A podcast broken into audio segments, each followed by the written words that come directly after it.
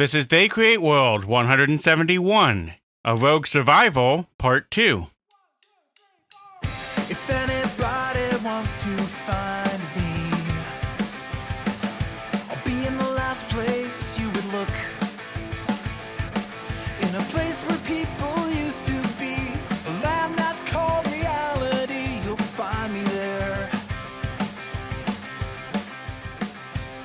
Welcome to They Create Worlds. I'm Jeffrey and I'm joined by my co host, Alex. Hello.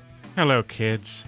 I'm talking to you from the distant past, before the live stream, because that's how we record here. Supposedly, you enjoyed us, we enjoyed talking to you, and we'd like to thank everyone who came out and listened to us. I might even interject at some point in the future and go, hey, remember this interesting moment here? For those of you wondering how that fire started in the middle of the stream, we still have not figured it out. We will keep you up to date on that, and if we ever figure out how that happened, we'll let you know. However, we're all okay, everyone's okay. The fire didn't do any lasting damage. Who had the fire, you or me? I mean, who do you want it to be? We're in the future talking about the past of the future and the past, so it can be whatever you want it to be, Jeffrey. Okay, how about a fire outside the window? And then it talked to us about how wonderful we are in video game history from the future. So in the year 3000, historians come back in order to listen to us. Sure, we'll go with that. So, yes, you would think we'd be exhausted because we just had a live stream, but we haven't had a live stream yet. So, we are still young and full of vigor and ready to bring you the second part of our two part look at Rogue and its descendants and the rogue like genre, which is these days all the rage, particularly in the indie gaming scene. As I recall, we left off with a long interlude of here's Unix, here's where it came from, here is where it's going, and here is why it is so crucial to Rogue. And this is how Rogue took over the world of BSD. Yes, to a degree, though one thing that we'll get into in this episode as we talk about this is obviously Rogue was influential. Obviously, Rogue was widely played in many circles. It was certainly a popular program on early Usenet, so popular that there was a specific Usenet news group dedicated to it. This would be akin to having a subreddit dedicated to something today, except while on the modern internet, there are subreddits for every last thing in existence, kind of very specific user groups like this on Usenet back in the day when resources were more precious were a very rare commodity. The fact that Rogue had its own Usenet group devoted to it says something about its popularity. However, there were barriers to its truly widespread spread, for lack of a better word, across early gaming. Now, one of the big ones of these is that the creators refused to give out the source code to the game. While it was very easily playable on any system that had Unix installed, and of course, starting in 1984, actually literally came with Unix if you were using the Berkeley Standard Distribution. You couldn't change it, modify it, make your own version of it, or more importantly, adapt it to other environments. Rogue, in its original incarnation, not, I mean, obviously there are many other incarnations today, but Rogue was a Unix program. The creators of the game weren't really in the business of porting it into other mainframe systems. The other thing is that Rogue was never going to be a commercial product in this period of time. Or I should say more precisely, not a particularly successful commercial product. Wait, they actually sold it. We're getting there.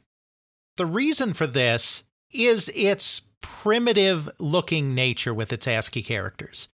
Yes, there were a lot of primitives in the early computer game market, and there was a whole text adventure category where there were literally no graphics at all. People were just typing text on parsers. But that's a little bit different. That's interactive fiction, that's reading something. You know, it's bookware. It feels like you're reading a story, immersing yourself in a story. Rogue is just ASCII characters. Some later versions, you know, maybe had solid walls, lines to do solid walls and instead of equal signs or whatever to add a tiny bit of graphical element. And there were experimenting with using some color here and there and that kind of thing. But it's ASCII characters. By the time Rogue is starting to really proliferate, 82, 83, especially 84, there is already a thriving RPG market on computers. There's already Ultima and Wizardry. No, those games aren't randomized, those games are fixed games, but they set a standard for graphics on home computer platforms. Even back then, as, as much as people like to say, back in my day, we didn't care about whether the games were pretty. We just were there for gameplay. And it's like, no, actually, you weren't. Maybe you specifically, Mr. Old Man, were. Maybe that was your lived experience, but the wider market, no. Were the graphics more primitive? Yes. But graphical presentation has always been an important part of the mass market computer game market. Rogue didn't have those.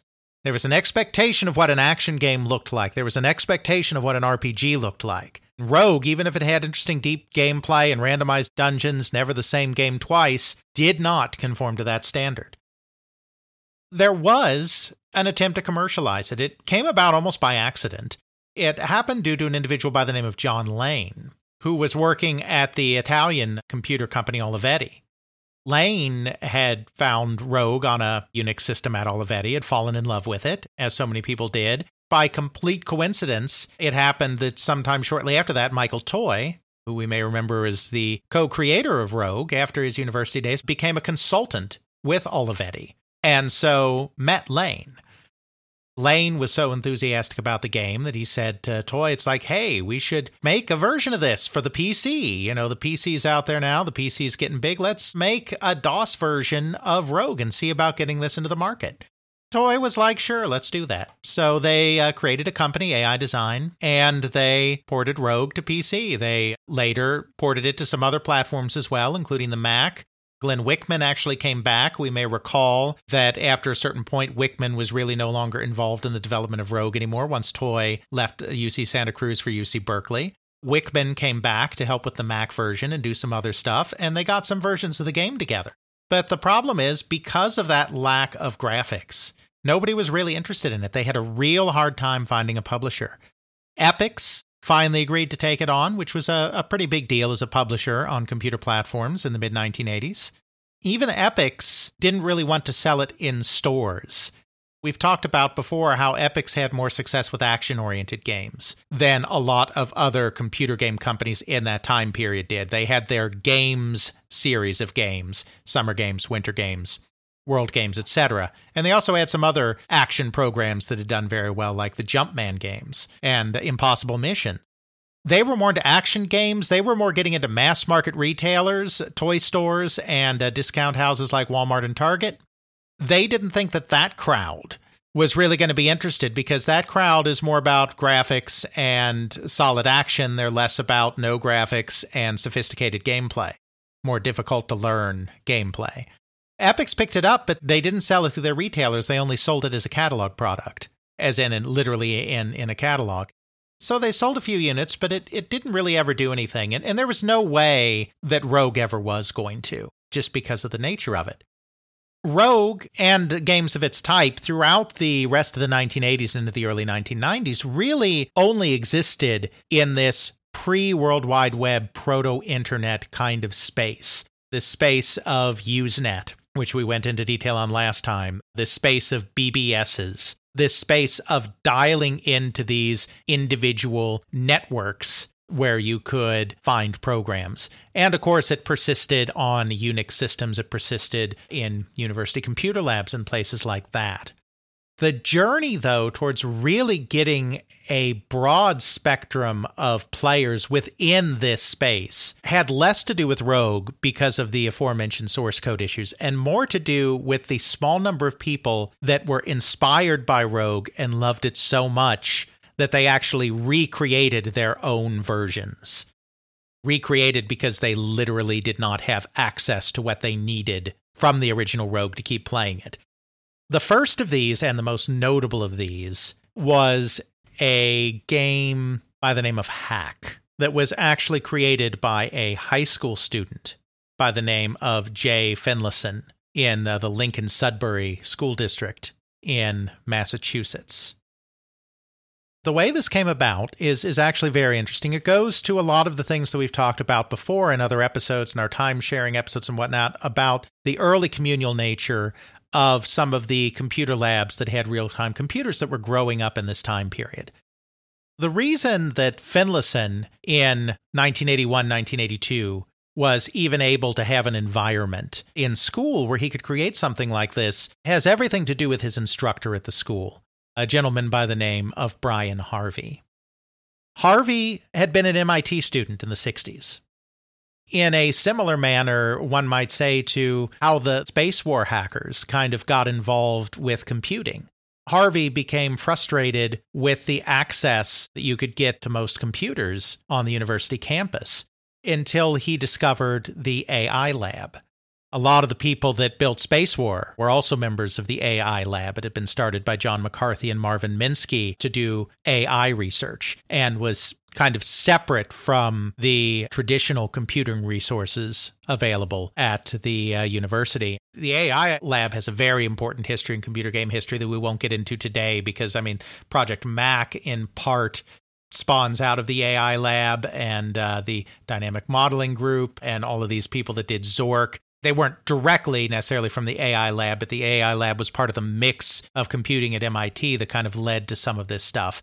Harvey was just blown away by the fact that he could just get on the computers and do stuff himself. He talks about his kind of seminal moment was when he discovered a bug in the very early word processor program that was being used at the AI lab, which was called TECO, T E C O.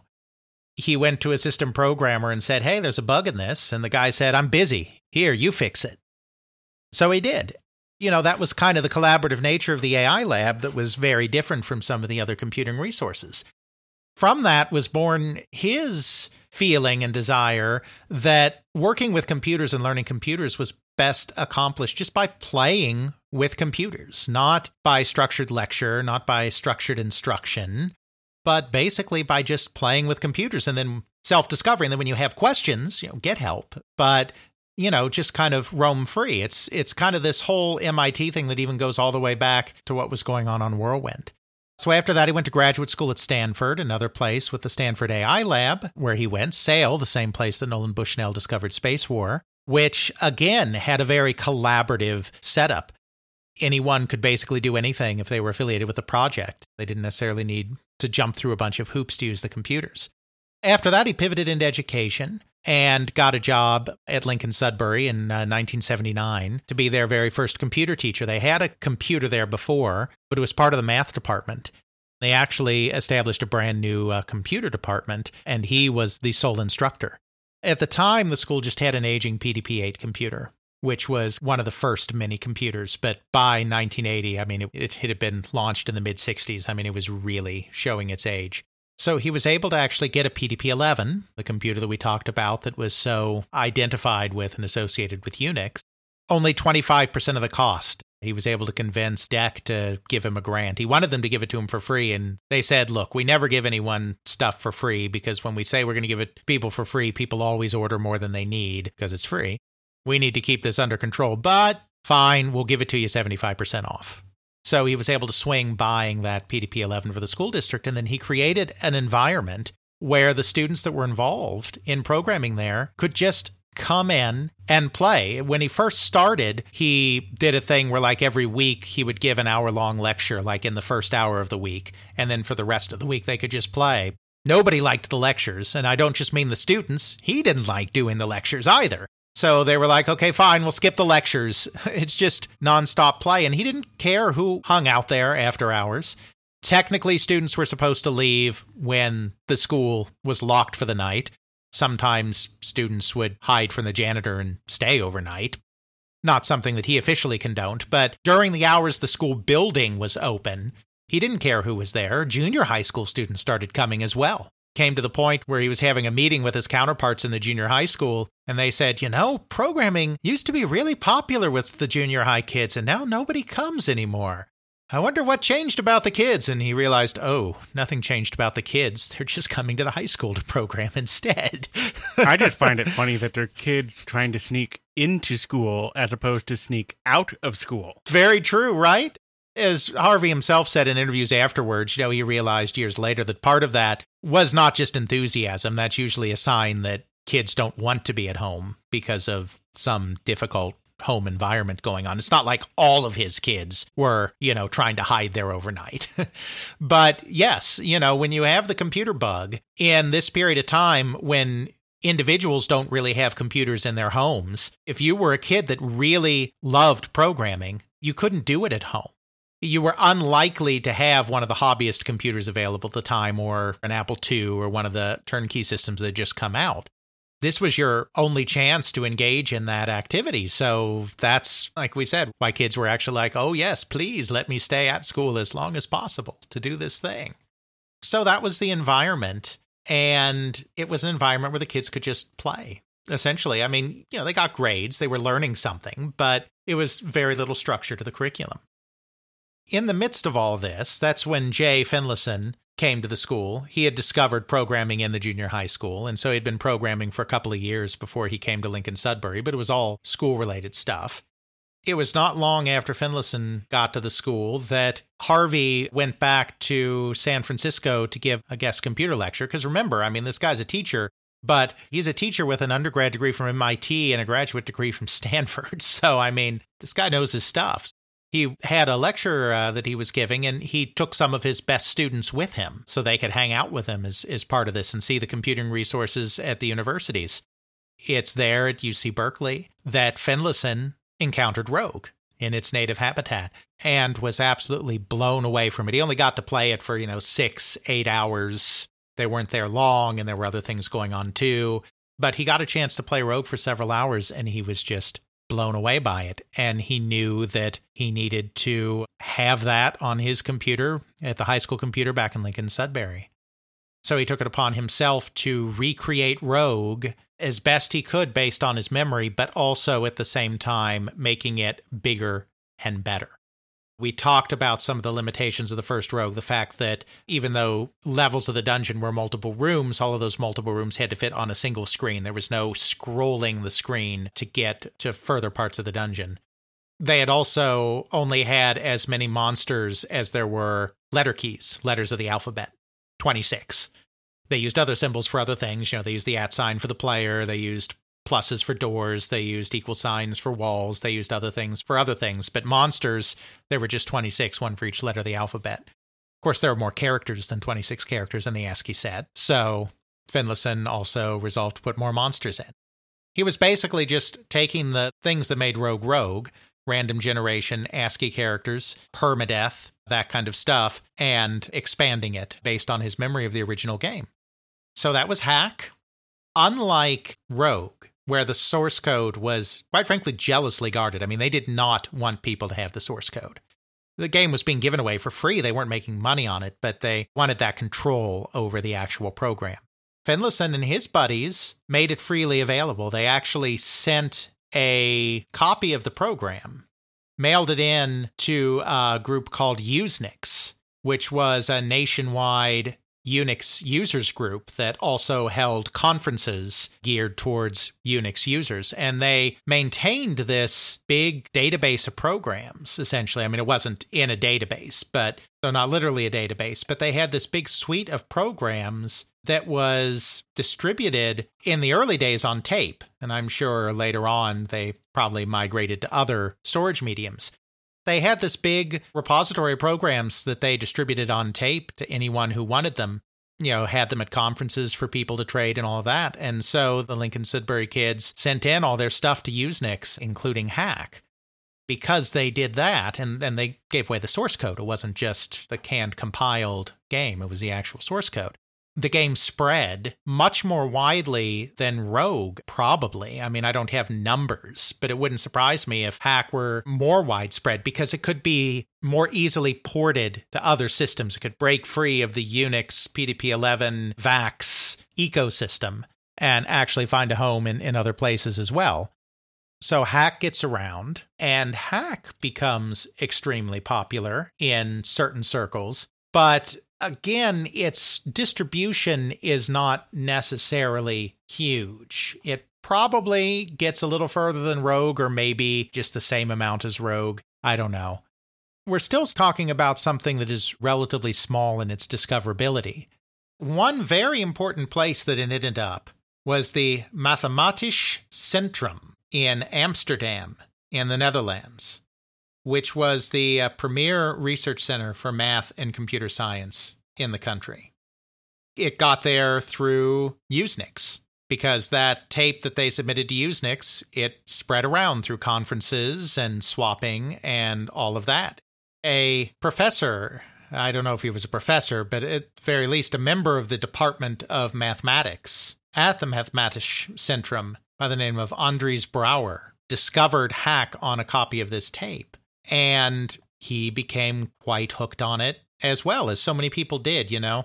We talked about this a little bit, this phenomenon before, but I just think that a lot of this puzzle solving and discovery and exploration thing is the kind of thing that uh, computer programmers are into in their programming as well. We've talked about this in other episodes, I think, but the kind of person that likes mastering computer code and mastering a computer and solving problems in code to make things happen on a computer is the same doing something like an adventure game or a roguelike game where you are having to explore and learn how things work and puzzle solve to overcome obstacles that it kind of feeds those same parts of the brain. It satisfies those same parts of the brain which is why i personally think adventure and rogue these two seminal games became just so mind blowingly successful on early computers and in computer science departments and research institutes and laboratories and government think tanks and all of these places.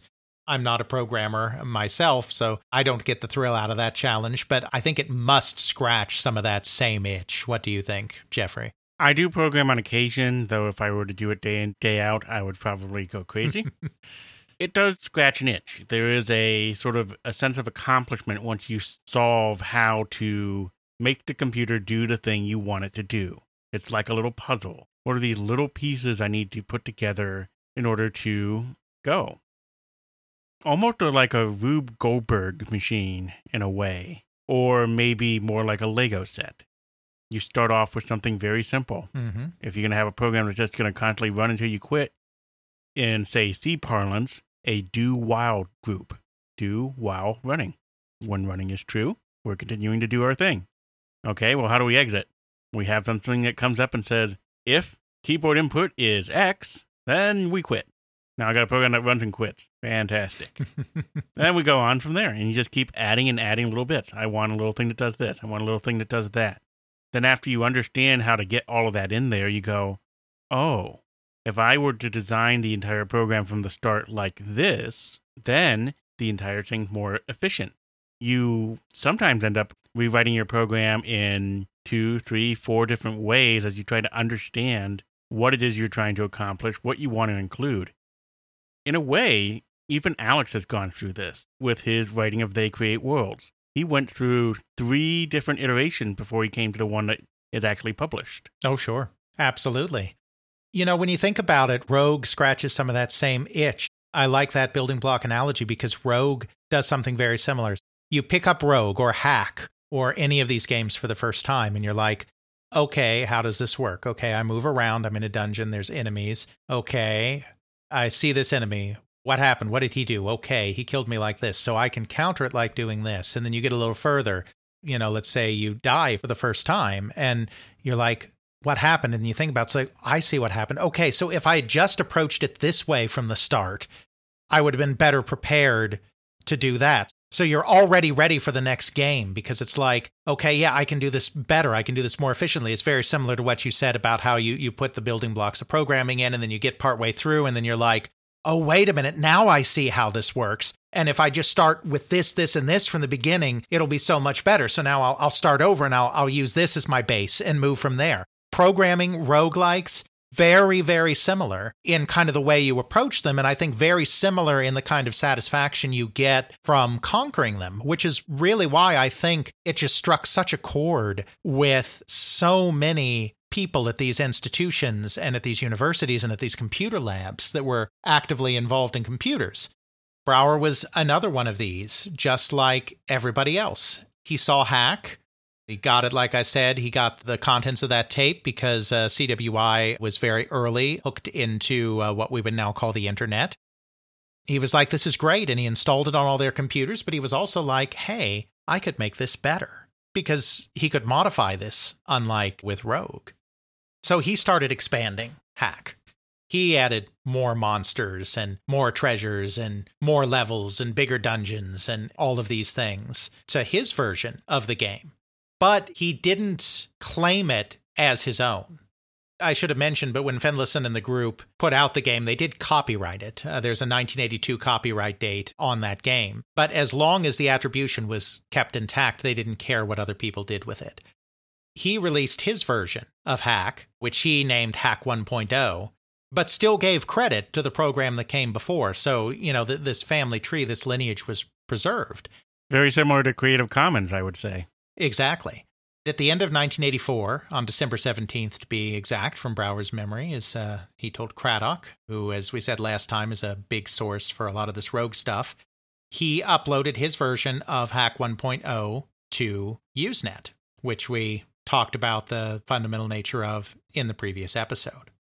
This gave Hack a much wider distribution. So when I was saying that Hack probably ended up spreading more far and wide than Rogue, it probably wasn't before Brouwer's version of it. Like obviously the, the Fenlason's original version did spread some, but Hack 1.0 by Brouwer building on Fenlason is the one that really got out there in a big way because it was put on Usenet just like Rogue got its own news group, Hack, in mid January 1985. So we're talking about a month after he uploaded it to Usenet. That's how fast it spread like wildfire.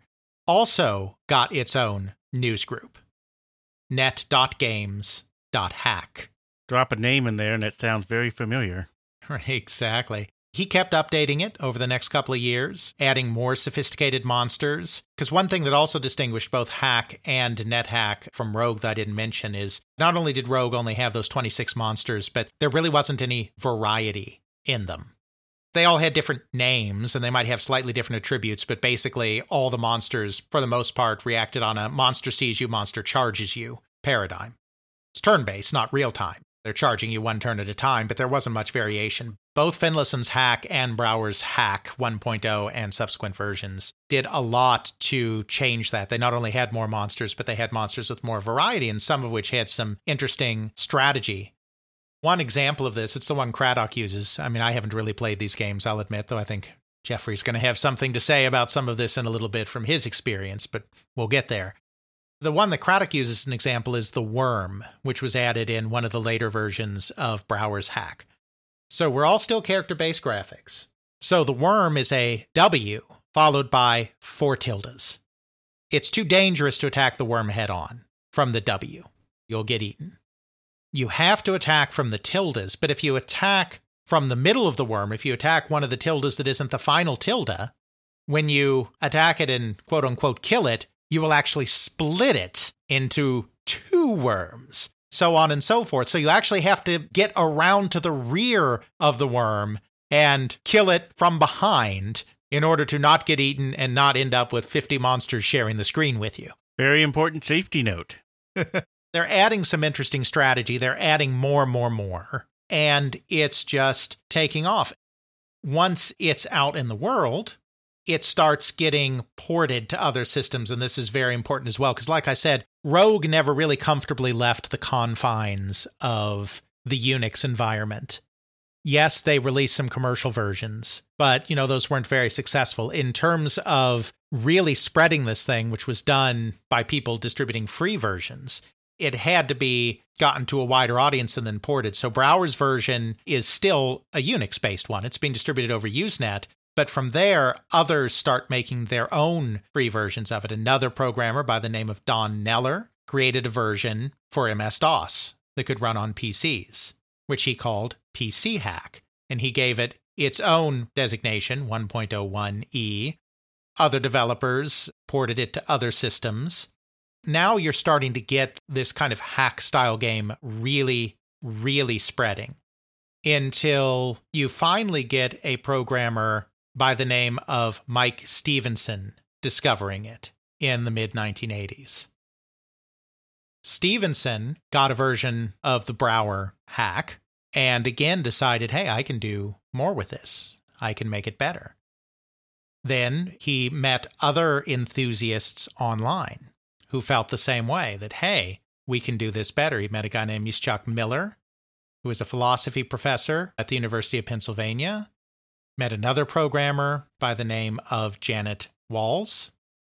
The three of them were sharing their enthusiasm for Hack and improving Hack, and they decided to collaborate and make their own improvement of what Brouwer had improved upon, what Fenlason had improved upon, based on his memory of playing Rogue. It's before open source, before what we would call open source today, but I mean, it's kind of open source, you know, the way this is spreading. They decided to call themselves the dev team, since they were kind of a collective they started releasing their own more advanced versions of Hack. And then it got to the point where they had made so many changes that they decided, you know, really, we shouldn't call this Hack anymore. We need to distinguish it. Since the game had spread so heavily on Usenet, they decided to combine Usenet and Hack. And in July 1987, released version 1.3D of their version of Hack for the first time under the name NetHack. Jeffrey, I understand that you can say some things about NetHack. Well, I'm not sure how many things I can say, but NetHack is really, really fascinating. You can play it today, right now. You can go and download it. Mhm. Just type in NetHack, nethack.org. As of this recording, they have version 3.66. It has been changed. It has been modified. It has been improved. You can download it. There are people who put little skins on it so that it has pretty graphics. There are people who just let you go, hey, I just want to have those nice ASCII characters the way we intended back in the day, the 80s, which were cool. Yep, there was a gap for a while. It has not been continuously updated, but it was continuously updated for many years. And after it was uh, updated, was not updated for a while. It's it's been updated again some more recently. It's Rogue, it's Hack on steroids because there were so many contributors over the years. It started with these three individuals, but they grew in size over time. They first used that dev team name that was first coined not when NetHack started, but in July 1989 when they released 3.0 was the first time they referred to the dev team. Because there were so many people working on it for so long, it just grew and grew and grew in so many interesting directions. They added character classes, both things that you would expect, like your typical fighters and rogues, but also things that are just more outlandish, like samurai, or just plain silly, like the tourist who has a lot of resources and really no fighting ability. They added all sorts of status effects, all sorts of monsters. There were actually pets that could fight with you. So if you think about your pet classes today, that actually even was in Brouwer's hack. That was one of the things Brouwer added was pets that fought alongside you when he did it. So when you think of pet classes in uh, MMOs, I mean, this was one of the starting points for that kind of thing. Just to give an example, it's the example again Craddock uses, but it's a great example, so it's worth repeating here. Just about how they thought of everything and how you could try almost anything and how items and enemies interacted with each other in very interesting ways. One of the monsters in the game is the cockatrice. And as is usually the case when you have a cockatrice running around, it's a thing from European folklore. The cockatrice is able to turn things into stone. In the game, it needs to actually touch them to be able to do it. Once you kill a cockatrice, if you put on some gloves so that you are not coming into direct contact between your body and the cockatrice, you can pick up the corpse of the cockatrice, use it as a club, and any creature it touches successfully will turn to stone because of the capability of the cockatrice. More or less instant kills as long as you can hit. Absolutely. Though it can backfire on you. There are kind of two things that define NetHack kind of in lore. The lore of game players, I mean, not lore within the game itself. One is the acronym TDTTOE, which stands for the dev team thinks of everything, which just goes to this idea that just about anything you can try, even if you're not able to do it, there's a response for it. Just because it's been updated for so long by so many people that they've just thought of everything. Anything you've thought to try, they've already figured out whether you can do it or not and how to react to you when you try it. The other acronym is YASD, which is yet another stupid death. Because there's so much variety and so many systems and so many interesting ways to do things, it means there's also very interesting ways to die. In this, I think a little bit of Breath of the Wild for a modern example, where you could just be strolling along happily and then suddenly you accidentally set the grass on fire next to you and then the grass burns up and, and then you're dead or stuff like that. Breath of the Wild has a lot of ways where you can just randomly and unexpectedly die, and not quite as brutal as a roguelike, but just this similar idea. So there are a lot of ways that you can die, some expected, some surprising, some comical. For instance, going back to that cockatrice, another example Craddock gives is while wielding that as a club, when you're going downstairs, it is theoretically possible to fall on the stairs. If you are wielding that cockatrice as a club and you trip and fall down the stairs, there is a chance that because your body is flailing in all sorts of different directions, that cockatrice club you are wielding could touch your body, your actual skin, in which case you would turn to stone and die. That's NetHack. It's, I think, the most widespread of all of these. Now, I don't have a scientific way to prove this, but I think when most people of a certain age, you know, most people that were playing computer games in the 80s, 90s, I think most of them that say that, oh, yeah, I'm fan of rogue games or I'm fans of, of hack or whatever, what they're really saying is that they played NetHack.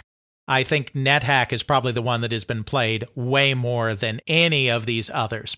As we've seen here, there is a direct line from the original Rogue to NetHack as it exists today. I think that's the first one that I remember playing is NetHack. Mm-hmm. I will, of course, throw into the show notes a link to where you can get your copy that will work on Windows 10. They put the latest version out back in 2020, only two years old. Mm-hmm. Yep, absolutely. Still updated, still has a small yet very dedicated fan base. Obviously, it was starting its spread through Usenet. Then Usenet became accessible on the early internet once the World Wide Web became about, and so NetHack continued to spread throughout the 90s via the internet. Obviously, games like Hack and Rogue also spread as well, but I think NetHack probably spread more than any of them. There were other games as well that built off of Rogue.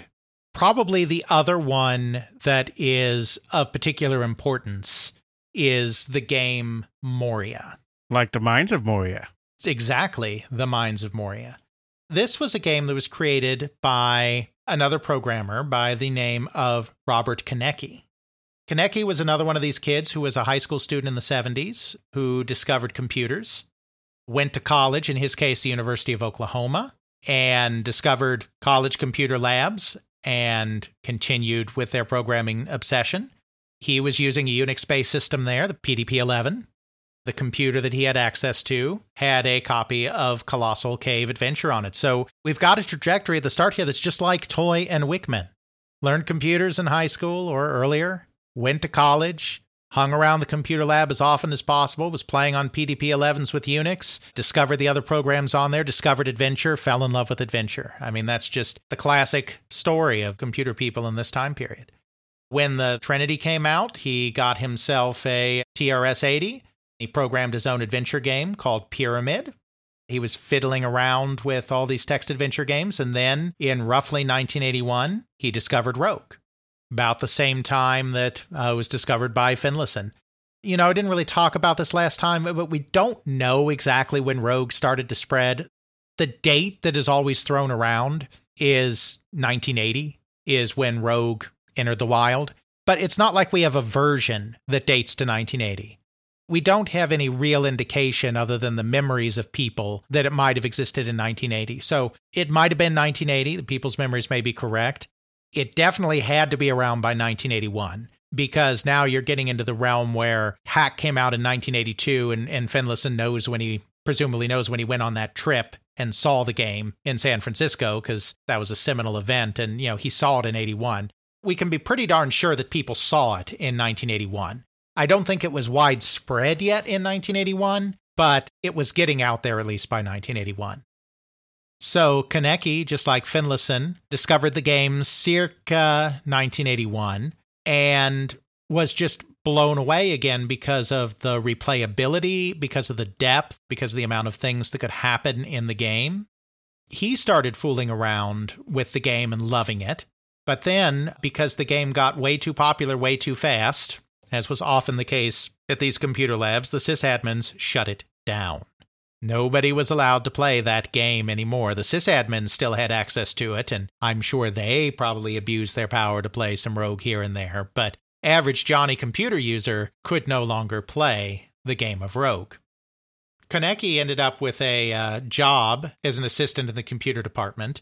He actually ran a mini computer for the math department. In this case, it was a VAX machine which was essentially, I'm oversimplifying, but was essentially the successor to the PDP 11 from DEC. It was a workstation. His job was to help students, essentially tutor students on the VAX. So he had access to this VAX. And unlike the engineering department where he discovered Rogue, the mathematics department didn't care if there were games on the computer. Just like with Fenlason, who was who saw Rogue, fell in love, and was like, "I need this back where I am." Koeneke said, "Hey, I'll recreate Rogue on this VAX." And again, he didn't have source code or anything like that, so he had to create it from scratch.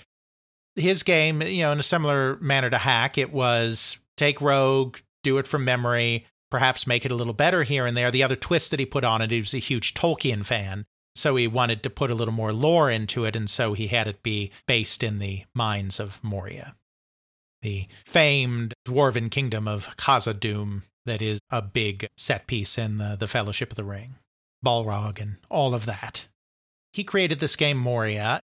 In this incarnation, it didn't really get out anywhere. He tinkered with it for a while, he had something going, and then he basically stopped working on it for a couple of years, for about a year, I guess.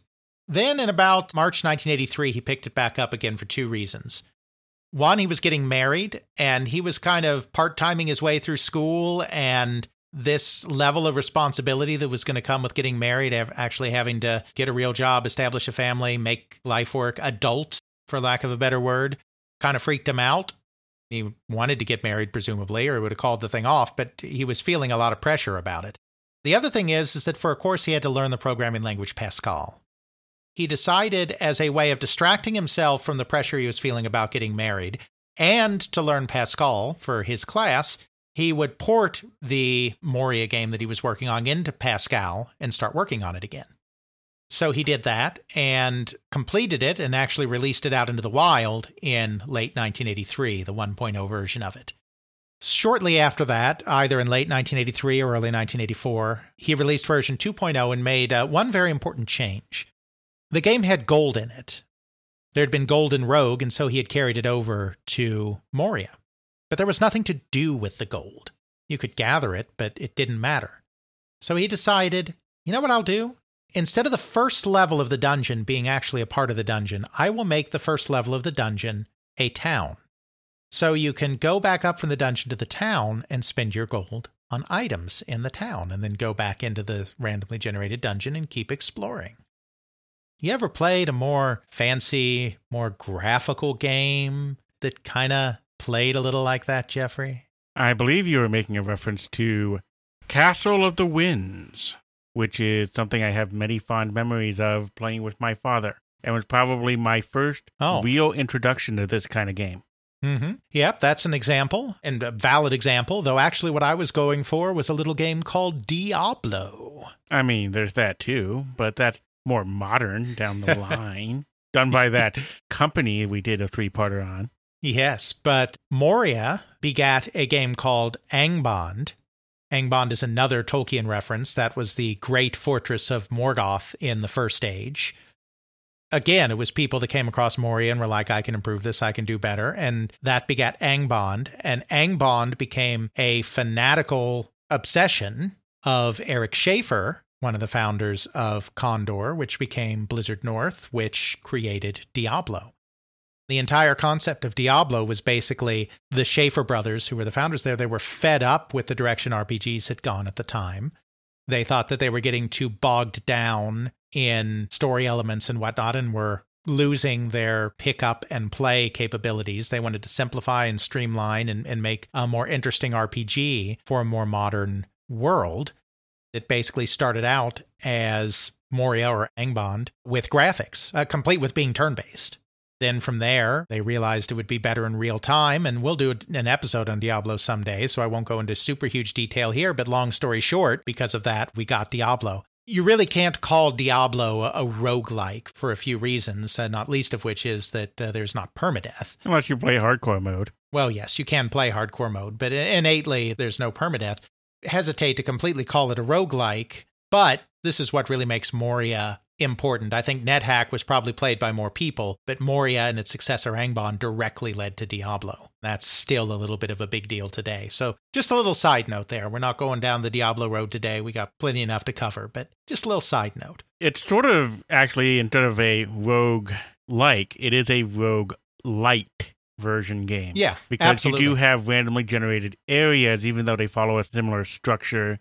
You have the same quest that can show up, and might there might be some variety in there, especially with side quests. But your mainline quests are all the same. Your item drops are random and stuff like that. It's a little more structured than the complete randomness that a rogue hack, so on and so forth, is. Absolutely. You know, that's kind of the state of things in the 80s and the 90s, even into the 2000s.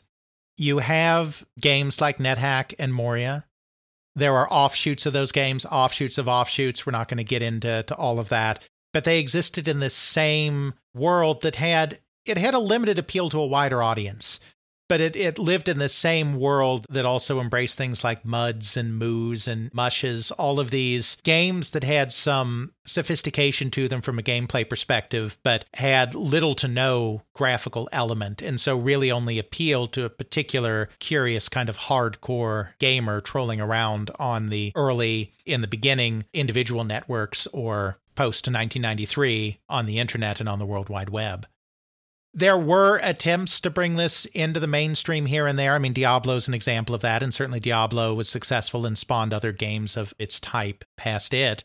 There were some movements in Japan that we're not going to get into really here, including a Dragon Quest connection that I'm sure Jeffrey is very, very aware of with the Torneko series of Mhm. side games, which are essentially graphical versions of the Rogue concept, starring a character, the merchant uh, in uh, Japan, Taloon in the original translation in the US, uh, merchant character. There was stuff. We're not going to go down all those blind alleys because most of them were pretty niche, but things really began to change in the middle of the 2000s. The reason for that is you had the beginning of this indie gaming scene. We're not going to go into the whole history of the indie scene. I mean, that's its own whole episode. Plus, it's so new still. We're talking about stuff that, I mean, you know, the early indie scene is getting close to 20 years old. It's getting older. uh, but it's it's still relatively new compared to a lot of what we talk about. Maybe we can talk about it in uh, 2030 or 2035. Exactly. You know, there's still big picture stuff to get together, but there were a couple of things going on in that period of time. Games were getting more complex, more sophisticated, more expensive. This led to a lot of consolidation of game genres and a lot of focus on big bells and whistles 3D games, dozens, if not hundreds of hours of gameplay, online connectivity, all of this stuff that, you know, was very successful. But some people that had grown up on games from earlier periods were maybe, you know, longing for a little simpler time and longing for some of the game experiences they had had when they were younger. Not just for nostalgia reasons, but because they're getting older, they're adulting, they have lives, can't necessarily put 500 hours into Skyrim, uh, you know, that kind of thing. But you also had developers that were longing for the ability to make simpler games because it had gotten to the point where a development team was so large that most people, unless you were one of the real top creatives, you were just a small cog in a much larger machine.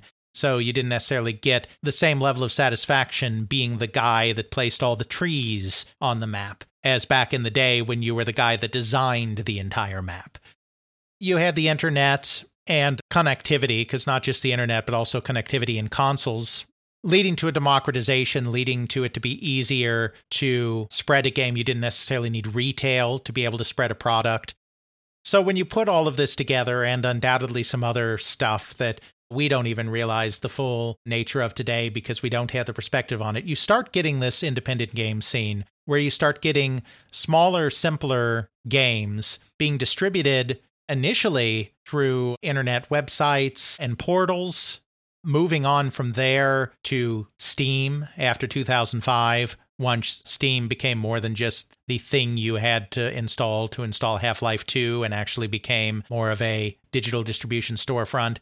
Also, the console companies in the very beginning were very keen to get on this. I think Steam and, and other internet sources kind of eventually blanketed them out of this, but we have to remember that the Nintendo Wii had WiiWare and the Xbox and the Xbox 360 had Xbox Live Arcade, both of which were very critical platforms for the release of some of the very early indie hits like World of Goo, Castle Crashers, and Braid. One thing that characterized this new wrinkle and new development is people were okay with games that had a little more depth to them and a little more primitiveness in the graphics. In general, most players were still not going to be satisfied with something like ASCII characters, like Rogue at NetHack. But you kind of did have this nostalgia wave for the games of the NES era, the SNES Genesis era, these sprite based games.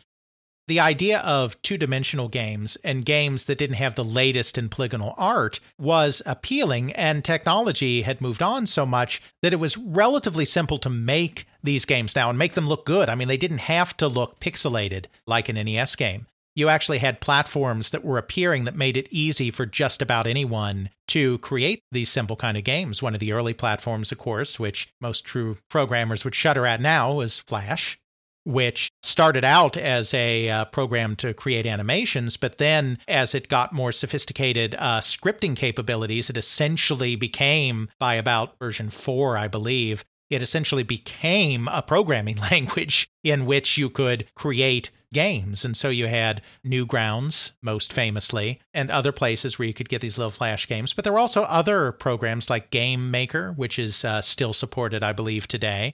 Which provided a lot of the basic capability you needed, a basic game engine to create these kind of simple games. You had programmers, professional programmers even, that were longing for these more simpler times and wanted to create whole games themselves or in partnership with just a small number of people because they got a great satisfaction out of that that they didn't necessarily get in AAA game development anymore. Because these games were meant to be a little more sophisticated in gameplay, oftentimes to make up for their lack of sophistication in graphics, and to have deeper, more interesting systems to engage with to make up for, say, their lack of extreme length that some of these modern games had, the rogue genre was actually a perfect fit for this new indie game movement because you could create a game that had a lot of depth to it that didn't need state of the art 3D graphics. You could keep it in 2D and just have some nice sprite art or nice 2D art in it. Plus, the kind of random nature and the permadeath nature of it means that you could have a lot of quick sessions in rapid succession rather than having to devote a hundred hours to a really in-depth open world or sandbox kind of game or an online uh, MMO or some of the other types of games that were taking over. That's a long way of saying that rogue gameplay kind of got a second life starting in the middle of the 2000s. This wasn't your grandfather's rogue. It wasn't just let's make a dungeon crawler. It was let's blend together some of these other things, these other genres that we like. There were a couple of games that did this kind of in the 2000 uh, to 2006 period. Won't go into depth on any of them. Probably the most famous one from that period is Dwarf Fortress, which even still uses uh, some of those ASCII graphics. You practically have to with how complex that game is. It's very complex. There are some graphical add ons that other people have made, but yeah, the screen gets so full of so many different things. the ASCII graphics are almost a necessity. The city management or construction management building game that has some rogue elements about the time Dwarf Fortress came out in 2006 is when you started getting this uh, terminology, the so called rogue like, which kind of defined games that had a lot of the standard rogue conventions like randomized levels and permadeath and all of that stuff, but uh, took it in slightly different directions. Even though some of those games were successful, really the game that really launched this movement is a game that is near and dear to my heart, even though I've barely played it, because it is also the namesake for my delightful cat, and that is Spelunky. Spelunky was the brainchild of an individual by the name of Derek Yu. Derek was a lifelong gamer. He was born in 1982. His parents got an Atari even before he was born, so he literally grew up with that Atari system. He had an uncle who got an NES kind of right when it came out. He's of an age with you and I, and he had some of the same formative experiences we do and fell in love with those kinds of games. He started designing games when he was very young. He started creating games when he was like eight years old. Obviously, some of them very simple, not all of them out in the wider world, but he was interested in game design from a very young age. He started making games uh, with a friend, Jon Perry. They even released a few of them through uh, AOL communities when that was a thing, in indie forums on the net, and that kind of stuff. He ended up teaming up with another designer, Alec Holowka, to make a puzzle exploration game called Aquaria it was released in 2007 and was fairly successful, but it had grown into kind of a big project, and he kind of wanted to pull back and do something simpler just on his own as his next thing. So he started playing around with Game Maker, which I talked about before, and he started prototyping various things. He was making some platform games because he's been he'd been a huge fan of platformers ever since the original Super Mario Brothers. He was fooling around with dungeon exploration games. He'd played NetHack, he'd played roguelike games. He was enamored with some of the systems of them, but he didn't really like playing them. The concept of some of their systems was kind of cool, but he didn't really like playing them. He's making some platformers, but they're not that exciting he's making some rogue like dungeon crawl games, but he really doesn't like that kind of gameplay. So he's really not feeling that either. He kind of sits down and he's asking himself, you know, and this is in his own words. He wrote a, a book on the creation of the game for Boss Fight Games that is, you know, kind of a first person account of how he created the game he's thinking about it. You know, he's making these platforms, he's making these roguelikes, and he's kind of thinking, what do I like and what do I not like about these? Well, the thing he liked about platformers is that they're action oriented. He prefers action games. Rogue and NetHack and all those, they're turn based, they're not action games. He likes that platformers are easy to pick up and play. He likes the fact that every jump is a moment of tension. Every time you have to jump, you don't know quite how it's going to go. This is what he likes about platformers. What he doesn't like about platformers, though, is it's very similar to the people that encountered adventure and decided to make roguelikes. It's the same thing. He doesn't like the fact that it's the same thing every time you play it. He doesn't like the fact that it forces repetitive play over the same material in order to get good. It becomes about memorization of the patterns of the level more than it is about the skill with the mechanics of the game. I mean, you have to be skilled, but at the end of the day, it's really the pattern memorization. So that's what he doesn't like about platformers. What does he like about roguelikes? He likes that the levels are randomly generated, because we just talked about how he doesn't like the repetitive play of levels and platformers. He also likes permadeath. We really didn't talk about this in the last episode. It was kind of an oversight. But when we talk about permadeath in Rogue and those kind of games, what we mean is when you're exploring the dungeon in Rogue or Hack or NetHack or, or any of these other games, you're getting deeper in the level, you're acquiring more abilities, you're acquiring more potions, more equipment, whatever. As you go, you're getting stronger, you're overcoming tougher challenges. But when you die, that's it. That character that you've been building up is done. You want to start playing again, you have to create a new character, beginning character from scratch, start over from level one, and go about it again. These games all have an end goal, they're not endless games.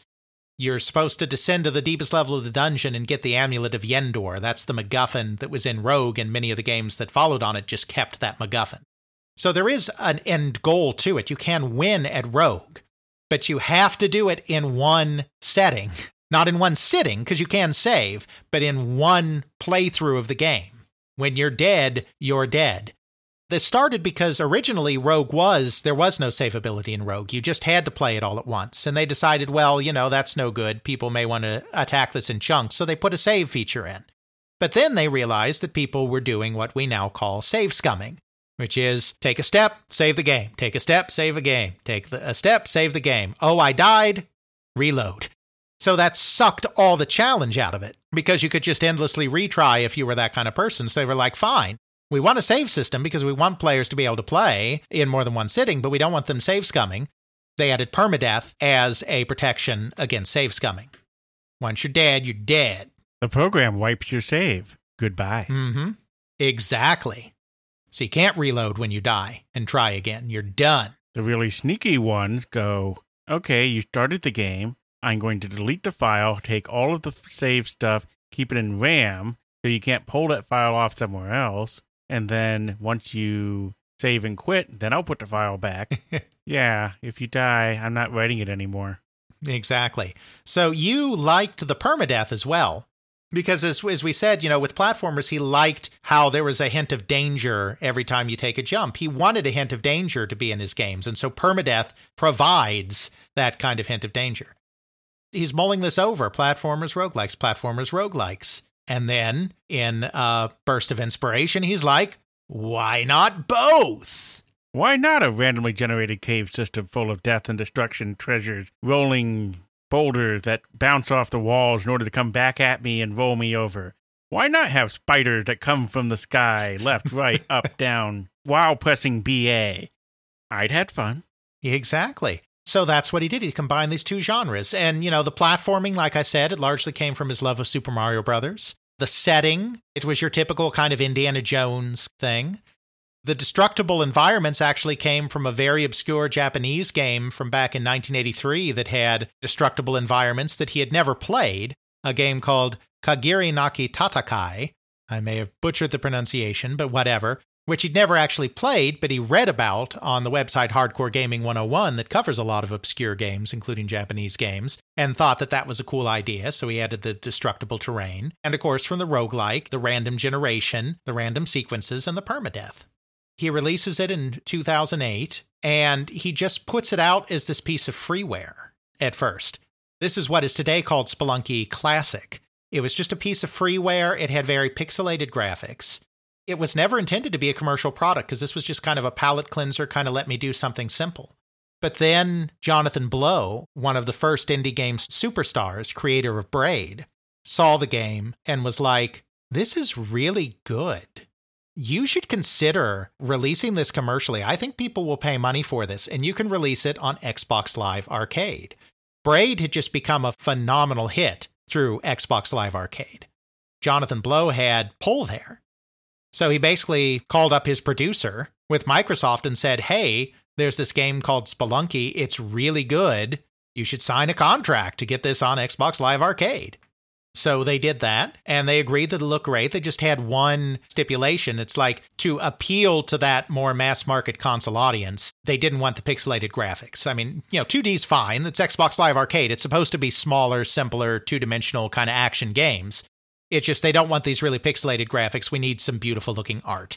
Other than that, hey, this is great. So he did have to recreate it. This version wasn't in Game Maker. He had to recreate the game, and he got a lot of help at this point from another programmer to help him actually put that game together by the name of Andy Hull. They released it on the platform, and it got rave reviews. It won awards. It did a lot of sales, and this was really the game that opened people's eyes. Even though there had been a few games before that, like Dwarf Fortress, this was the game that opened the eyes of the development community and were like, okay, Rogue doesn't just have to mean turn based exploring a dungeon. Rogue can be just about anything you want it to be, where you combine procedural generation and permadeath and whatnot. You can make anything rogue.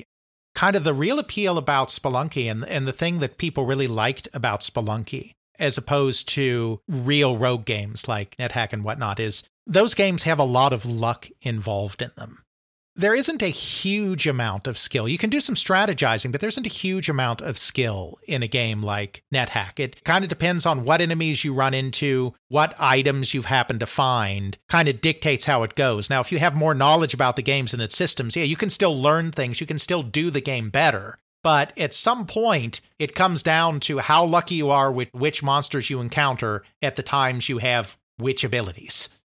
The thing that was cool about Spelunky is even though it was randomly generated, you could actively improve and get better at it. Even though things were going to come at you in different orders and in different configurations, the core gameplay mechanics were constant. So the first time you see an obstacle of some kind, it might defeat you. But then you realize, okay, this is how I deal with that obstacle even though that obstacle won't happen in the exact same place the next time you play it, when you do see that obstacle or that enemy or that configuration again, it's going to make sense and you can do it a little better. So you can actually really improve your skill at Spelunky and games like Spelunky as you play them more, which wasn't necessarily the case in a traditional roguelike. I mean, I played Spelunky a bit. It's hard. It is a challenging Mhm, game. Sure, sure. But it is fair. hmm A lot of times when I was playing NetHack, I always had the sense of, okay, that's the letter A. Each time the letter A is there, that's a random something. So I'm not sure what that's going to be. I know the ones might be a potion. Oh, it's a green one this time. Is that poison or healing? I don't know. hmm There's a lot of I don't know, and I have to figure it out every single time. Exactly. It's almost like there's too much randomness there. Mm-hmm. Exactly. Which, uh, as we discussed in our last episode, you know, the legacy of that was Toy and Wichman wanted to be able to play their own game, not just have other people play it. As you said, they made everything random every time, including the effects of potions. And because Hack and NetHack, etc., were based on Rogue, they carried that forward. And, and like you said, yeah, it leads to almost too much randomness. Then you start playing Spelunky. hmm Okay, yeah, now I always know what to expect when I fight a mummy. There's going to be some stuff coming out of their mouth in order to come at me, so I better jump.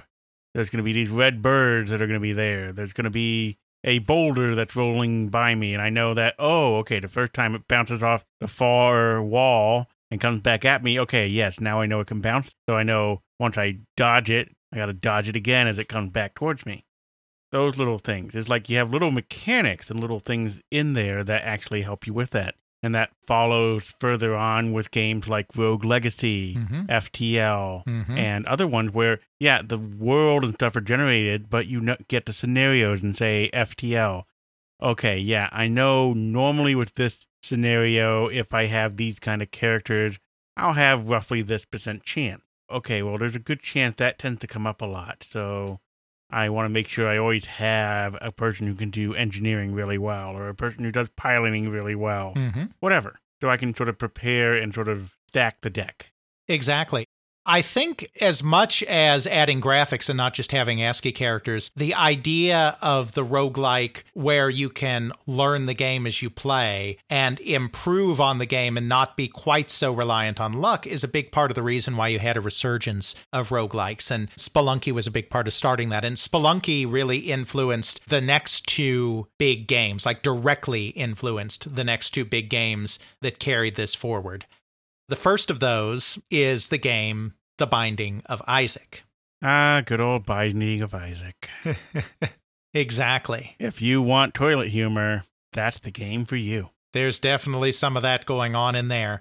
Binding of Isaac, again, it's the similar legacy of a developer that got a little burned out and wanted to go a little simpler. Because Binding of Isaac was created by uh, two developers named Edmund McMillen and Florian Himsel. McMillen had already made a name for himself by creating the indie classic Super Meat Boy which had just come out and been wildly successful and gave him the financial wherewithal because of that success to basically do whatever he wanted for his next game project and, and not even necessarily have to worry about the financial implications. At the same time, Super Meat Boy nearly killed him. the crunch on that game to get it ready for release. Again, this was another Xbox Live arcade title. There was a very brief period of time where Xbox Live Arcade was like the destination for putting out indie games. The crunch on that was so terrible that he basically really just wanted to do something simple, something that he wanted to do, something really basic. And so he decided to make a, a Flash game because that was just something so incredibly simple. The Binding of Isaac itself actually came out of a game jam. He had grown up in a rather interesting religious household. In some ways, doing Binding of Isaac was kind of reacting to and a reaction to kind of that environment that he had grown up in. From a gameplay perspective, he was really enamored with what Spelunky did, like specifically Spelunky, with combining the roguelike with other things. Ian Himsel, who he had previously collaborated with on some other Flash games, basically thought, what if we took the Legend of Zelda style mechanics and applied it to the rogue concepts of random generation and permadeath and all of this good stuff. So that's what they did to create the Binding of Isaac. The levels in Binding of Isaac are set up very much like an OG Zelda dungeon with these individual rectangular rooms with monsters and traps and, and obstacles to overcome and, and moving through these individual rooms through these dungeons, gathering stuff and beating a big boss. And then, just as in Zelda, in every dungeon, you get a form of power up for your character in the form of a heart container from defeating the boss, and you also get some kind of treasure that gives you additional abilities. They brought that into the Binding of Isaac with the idea that after every successfully completed level, you would get a random power up of some kind and a random tool, gadget, weapon, whatever of some kind to further strengthen your character for their further adventure. Again, it was this idea of taking the roguelike and applying it to a different game. Derek Yu applied it to Mario. McMillen Himsel applied it to Zelda they did it exactly because Spelunky had done it before them. That's why I'm saying it's it's this real direct influence. And so you get another roguelike example that's very popular, which which does The Legend of Zelda, except as a roguelike. The other game that came out at about the same time, that came out in 2012, is the one that you mentioned uh, just a little bit ago, FTL. FTL was created by two designers named Matthew Davis and Justin Ma, who worked for 2K Shanghai Take Two Interactive Studio in Shanghai. This was a period of time when a lot of the bigger AAA publishers were starting to create development studios in the developing world because they could source labor cheaper there and they would do a lot of the art and programming, but not a lot of the design of things. 2K Shanghai had originally been created to help Take Two get their games into China, but then it also became this kind of internal outsourcing studio where you would outsource art and programming that you needed to get done, but you didn't want to pay a developer in a more expensive part of the world to do for you. So, you know, that kind of work is not always the most fulfilling. And so the two of them decided that they wanted to go independent, join this new indie scene, and actually get this kind of sense of accomplishment of creating their own game. They were primarily inspired in creating FTL by a couple of different things. One was a couple of board games, actually, that had come out. One of which was uh, Battlestar Galactica, the board game, and the other of which was a game called Red November. Both of these had similar premises. In Battlestar Galactica, which was based on the rebooted Battlestar Galactica television series, you each take on a role within the fleet there are crises that come up within the fleet, just like there were many crises that came up in the fleet during the uh, course of the television show. You had to figure out how to solve these crises and keep the fleet functioning while also making jumps through space and keeping one step ahead of the pursuing Cylons. Red November was a cooperative kind of comedic submarine game where you play the gnomish crew of the submarine Red November, obviously a take on uh, the Red October from the John Clancy novel and, and movie The Hunt for Red October. This submarine is not in the best of shape. Things start breaking all over it, and you have to split up and fix all of these problems that are happening on the submarine. So they were really enamored with this kind of gameplay where you're taking on roles within this group and having to go and fix things and keep things going. They were also big sci fi fans. Obviously, they like Battlestar Galactica, they like the board game, but they're also huge Deep Space Nine fans. They like the idea of doing something in space. And then, just like the Binding of Isaac people, they saw Spelunky and were like, hey, this is really cool that you can take these rogue elements and put them into basically anything you want. So, based on combining Spelunky with the idea of these board games, they did FTL, which was essentially the rogue like as real time strategy game. It's not traditional real time strategy in the sense that you're building a base and then going and blowing up the other person's base, but it's real time strategy in the sense that you have a bunch of units, the crew of your ship, each of which have different capabilities. In this case, their specializations as crew members. Then there are different things going wrong, both inside your ship and without, in the form of enemies. And you have to basically keep this whole darn thing running and overcome all of the myriad of threats as you are trying to complete your mission. That's FTL, Faster Than Light, roguelike as real time strategy. I love that game. I played that game way, way too much. It's an interesting game. It's a challenging game. It's a hard one. I can usually get to the final mothership with most of the ships, but then defeating that thing is just hard because you have this final zone where you have your ship, it's taking damage left and right. You're trying to take out the mothership that goes through three different phases, pretty much. Each of those phases are so different from each other. You have to completely change your strategy, you have to account for it and you can do certain things that make it worse. you can be in phase one and be like, okay, if I just target their life support and their weapons, oh, look, they all asphyxiated and died because of all my wonderful ion cannons. what do you mean the AI took over and now the thing's like unstoppable death?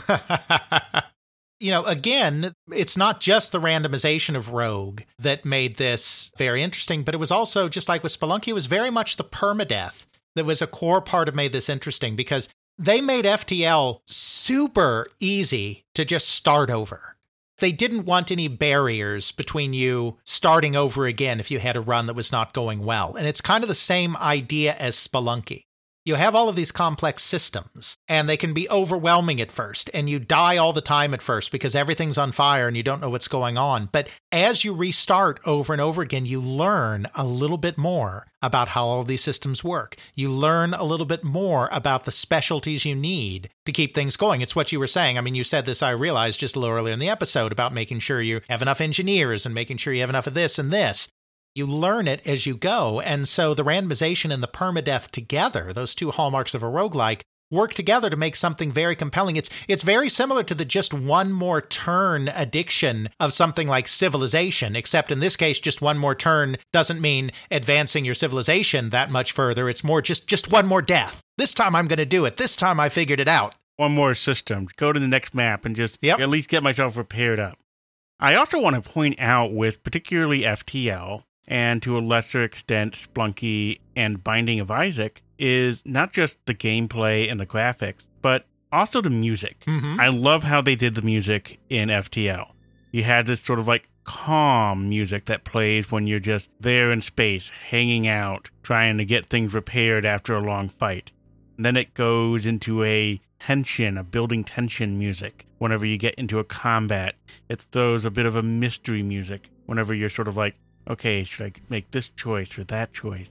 Should I go after the ship that is in the nebula? Or should I just say, cut my losses and go away?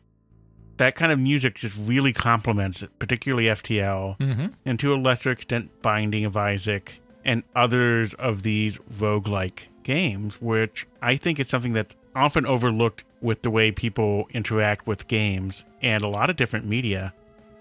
Music can be extremely powerful if extremely subtle. Mhm. Think about any time that you watch your favorite television show that you're really into, a movie that you're really into. There's subtle, very quiet, very low music that's playing there that just sort of helps set the mood. What am I supposed to be feeling? What am I supposed to be taking from this moment? Mhm. Absolutely. And there's a lot of difference between the soft-spoken character that they're talking here, going, "Hi, how am I doing? What what am I doing here? Where are you? I can't find you." Having that same kind of exchange in words with attention music versus a mysterious music, or maybe even a sad music, sort of conveys a different thing. Like, am I afraid in this moment? Am I supposed to feel sad for a loss? Am I supposed to feel wonder and exploration of the unknown. I don't know. Mm-hmm. Yeah, absolutely. That's a good point, and it's kind of a good segue into the final game I want to talk about in this episode. Those are really the big three, and that's that's not to lessen the impact of other games like Dwarf Fortress, but I think it's fair to say that the big three in creating this modern roguelike renaissance were really Spelunky, The Binding of Isaac, and FTL. They certainly popularized it. Exactly. There are a ton of other roguelikes we could talk about. I don't want to get into that just because it is all still so new. We don't know which ones are going to have the staying power. We don't know which ones are going to influence the future. Picking what to talk about at that point, it becomes a little too recent. But there is one more game I just want to talk about just as an exemplar of kind of how this carried forward in, in the next generation of this moving on from the big three there. And that is Crypt of the Necrodancer. Speaking of music lending to a game, the interesting thing about Crypt of the Necrodancer is it kind of brings the rogue thing full circle a little bit again. Once again, he was influenced by Spelunky and games like that. He loved the fact that, unlike pure rogue games like NetHack, there was a fairness to it and there was a, a learning to it. One thing that Ryan Clark, the designer of the game, felt was missing from games like Spelunky and FTL was that they had really completely put the turn based aspect of roguelikes, of rogue games, completely by the wayside. They were all, to a degree or another, completely real time kind of action games. He wanted to bring back some of that sense of turn based gameplay.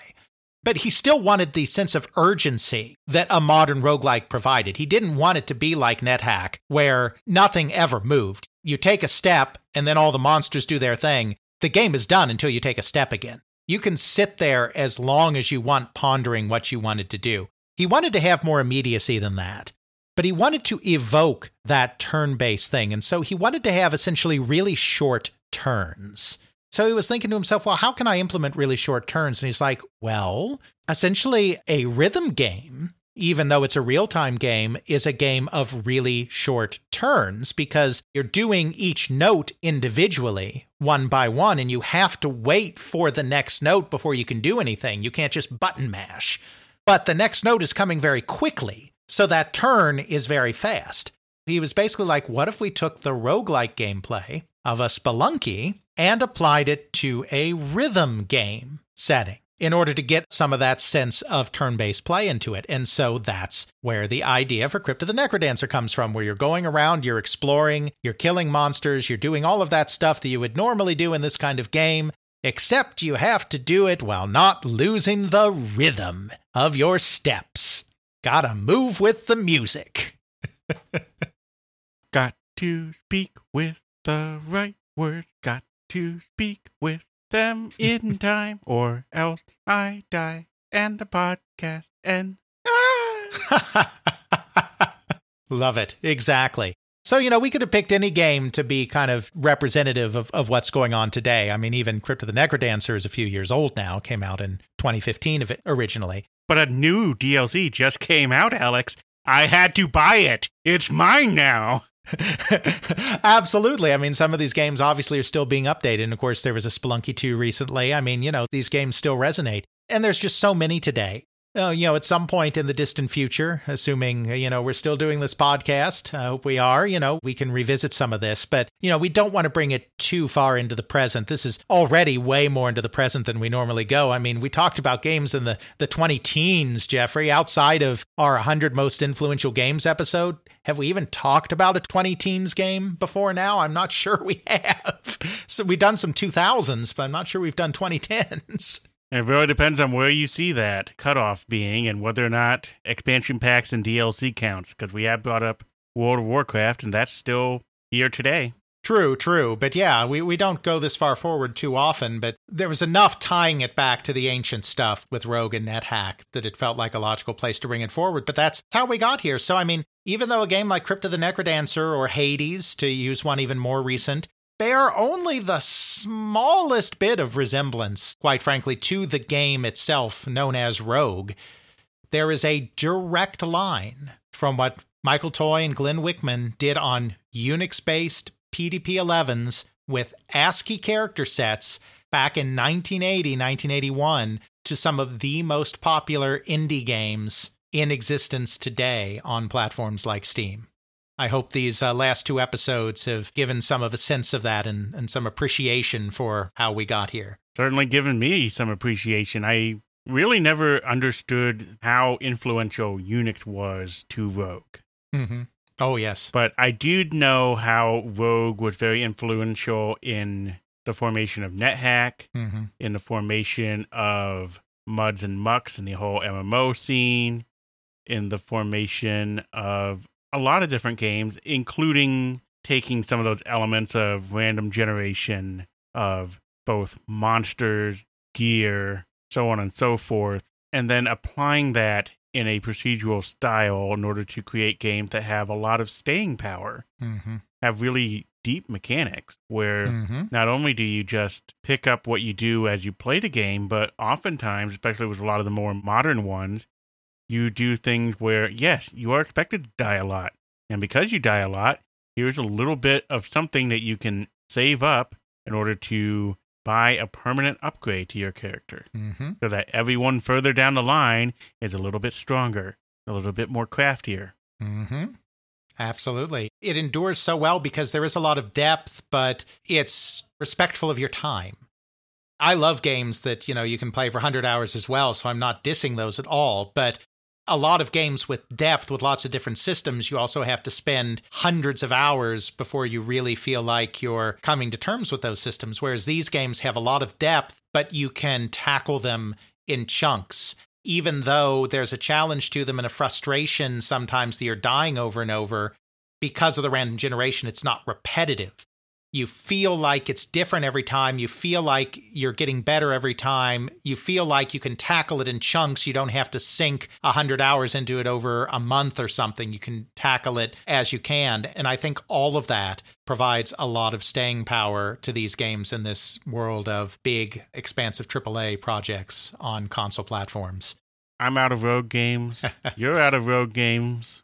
So we're going to have to reset the seed on this one and go back to the past. Because next time, we're going to be talking about the computer war, the great computer wars. That's right. We're going to give kind of an overview of how the early home computer market developed, and then we're going to get in the nitty gritty of the height of the home computer market, which would probably say was 1981 ish to 1984 ish. We're going to discuss the rise and fall of that market and kind of why things never really got on track again uh, after that until such time as, as the PC clones came in. So, kind of big, broad overview. North American market, of course, we do know that our friends over in Europe and in other places had a very different experience with how the home computer market developed. This is definitely very US market centric. We've done some episodes, though, as well on that British market, so we are aware it's out there. Some of you will have actually listened to that before you listen to this episode if you catch any part of the stream. But officially, those three episodes from that September 24th stream will be the next three episodes sequentially of this podcast numbers 172, 173, and 174, if you can believe it. I can't believe it. I'm frightened of what happens when we hit 200. Indeed. Here's to getting older and continuing to add more and more episodes. Next time on This Computer War. Check out our show notes at podcast.theycreateworlds.com, where we have links to some of the things that we discuss in this and other episodes. You can check out Alex's video game history blog at videogamehistorian.wordpress.com. Alex's book, They Create World, the story of the people and companies that shaped the video game industry, Volume 1, can now be ordered through CRC Press and at major online retailers. Email us at feedback at theycreateworlds.com. Our Twitter is TCW Podcast. Please consider supporting us on Patreon at patreon.com slash theycreateworlds. Feel free to leave a review on your favorite podcasting service. It helps get the word out. Intro music is Airplane Mode by Josh Woodward. Found at joshwoodward.com slash song slash airplane mode. Used under a Creative Commons Attribution License. Outro music is Bacterial Love by Rolemusic. Found at freemusicarchive.org. Used under a Creative Commons Attribution License. All other music used is public domain.